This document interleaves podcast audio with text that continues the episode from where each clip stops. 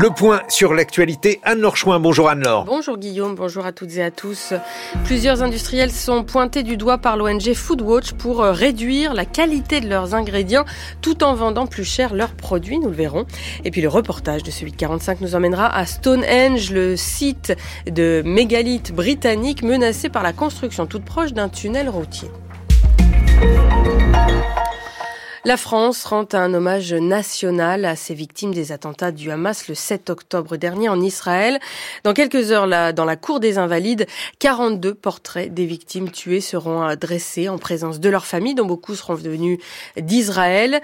Le tout en présence parfois non désirée par ces mêmes familles d'élus de la France insoumise qui s'étaient refusés à qualifier de terroriste le mouvement palestinien. Un hommage inédit hors d'Israël qui intervient seulement quatre mois après ces attentats dont le bilan s'élève, on le rappelle, à 1160 morts, en majorité des civils. Il s'agit euh, du plus lourd bilan côté français depuis l'attentat de Nice le 14 juillet 2016.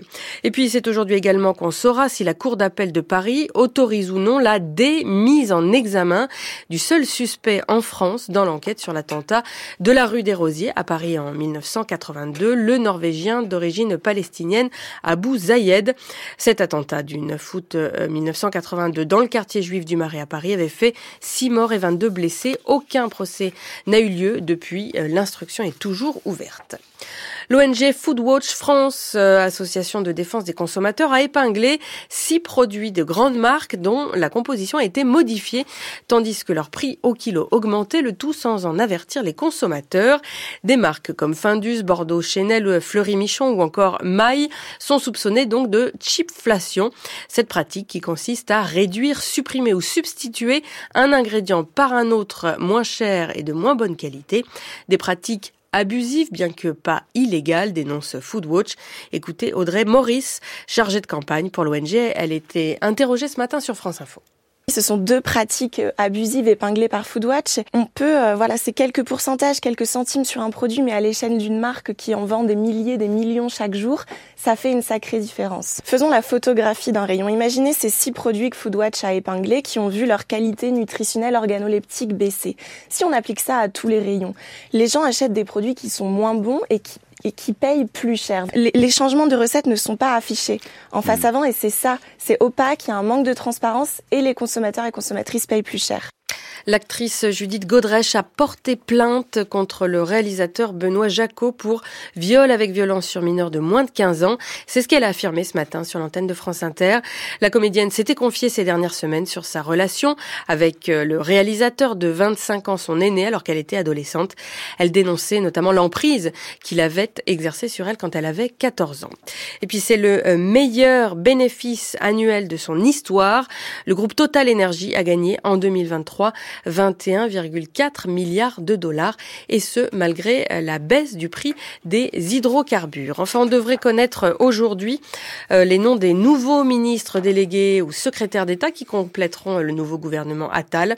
Le nom de François Bayrou circule comme nouvel entrant, alors que la ministre des Sports et de l'Éducation, Amélie Oudéa Castera, est sur la sellette. Suite du 845 d'Anne-Laure qui nous emmène au sud de l'Angleterre, à quelques kilomètres de la ville de Salisbury, dans un site connu du monde entier. Stonehenge, ce site de mégalithes, célébrissime en effet, visité chaque année par des milliers de touristes et qui est l'objet d'un projet controversé, un tunnel. Une décision doit être rendue par la haute cour britannique dans les prochains jours. Elle doit autoriser ou refuser la construction donc d'un tunnel autoroutier à proximité du site. C'est le gouvernement britannique qui souhaitait euh, lancer ce chantier au départ pour une circulation plus fluide, mais des amoureux du site s'y opposent à cause notamment du euh, danger archéologique qu'il fait craindre.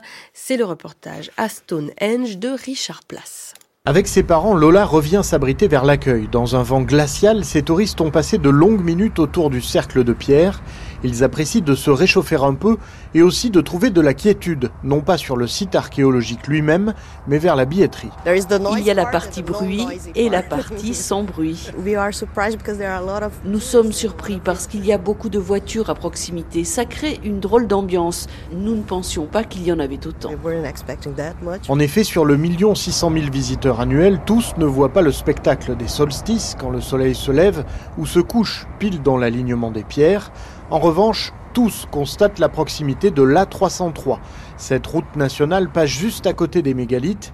Camions et voitures presque tout le temps dans le champ de vision et surtout le bruit incessant du trafic. Aux heures de pointe, les automobilistes peuvent passer une heure sur ce tronçon de 13 km, d'où ce tunnel défendu par Daniel Bullock, directeur du projet pour les routes nationales. Nous sommes confrontés à d'énormes embouteillages ici, ce qui freine l'économie du sud-ouest. C'est un fléau pour cette zone où se trouvent les pierres. Et ça déborde sur les communes tout autour. Les gens veulent échapper au trafic en passant euh, dans les villages du coin. Nous avons cherché les routes euh, vers le nord, le sud, de 50 à 60 options différentes. Et nous sommes revenus à ce qui est la meilleure solution. C'est un tunnel de 3 km. Ça enterre la route hors de la vue du site de Stonehenge. Et dans le même temps, nous aurons cette voie rapide et fiable. Enterrer cette route qui trouble la quiétude du lieu, John Adams y est tout à fait favorable, mais pas avec le projet actuel. Il préside l'Alliance Stone Age, l'association qui a saisi la justice. L'ensemble de ce terrain a une valeur exceptionnelle pour l'humanité, avec une importance mondiale, comme les pyramides ou le Taj Mahal. À chaque extrémité du tunnel, il y aura de longues et profondes tranchées. Côté ouest, ce sera aussi large qu'un terrain de foot et profond comme une maison de deux étages. Ça couperait des vestiges archéologiques et nous y sommes complètement opposés. À l'extrémité est, il y aura un viaduc. C'est comme si les Chinois décidaient de poser un viaduc en travers de la Grande Muraille. C'est insensé. Le marathon judiciaire se poursuivra après la décision de la haute cour. Les deux camps le promettent. Richard Place. Retour en France où la pluie et le vent sont de retour sur la moitié nord du pays. Le Pas-de-Calais placé en vigilance orange pour pluie inondation. Les températures maximales seront en hausse. Comptez cet après-midi 10 à 15 degrés sur les deux tiers nord du pays, 15 à 19 plus au sud. 8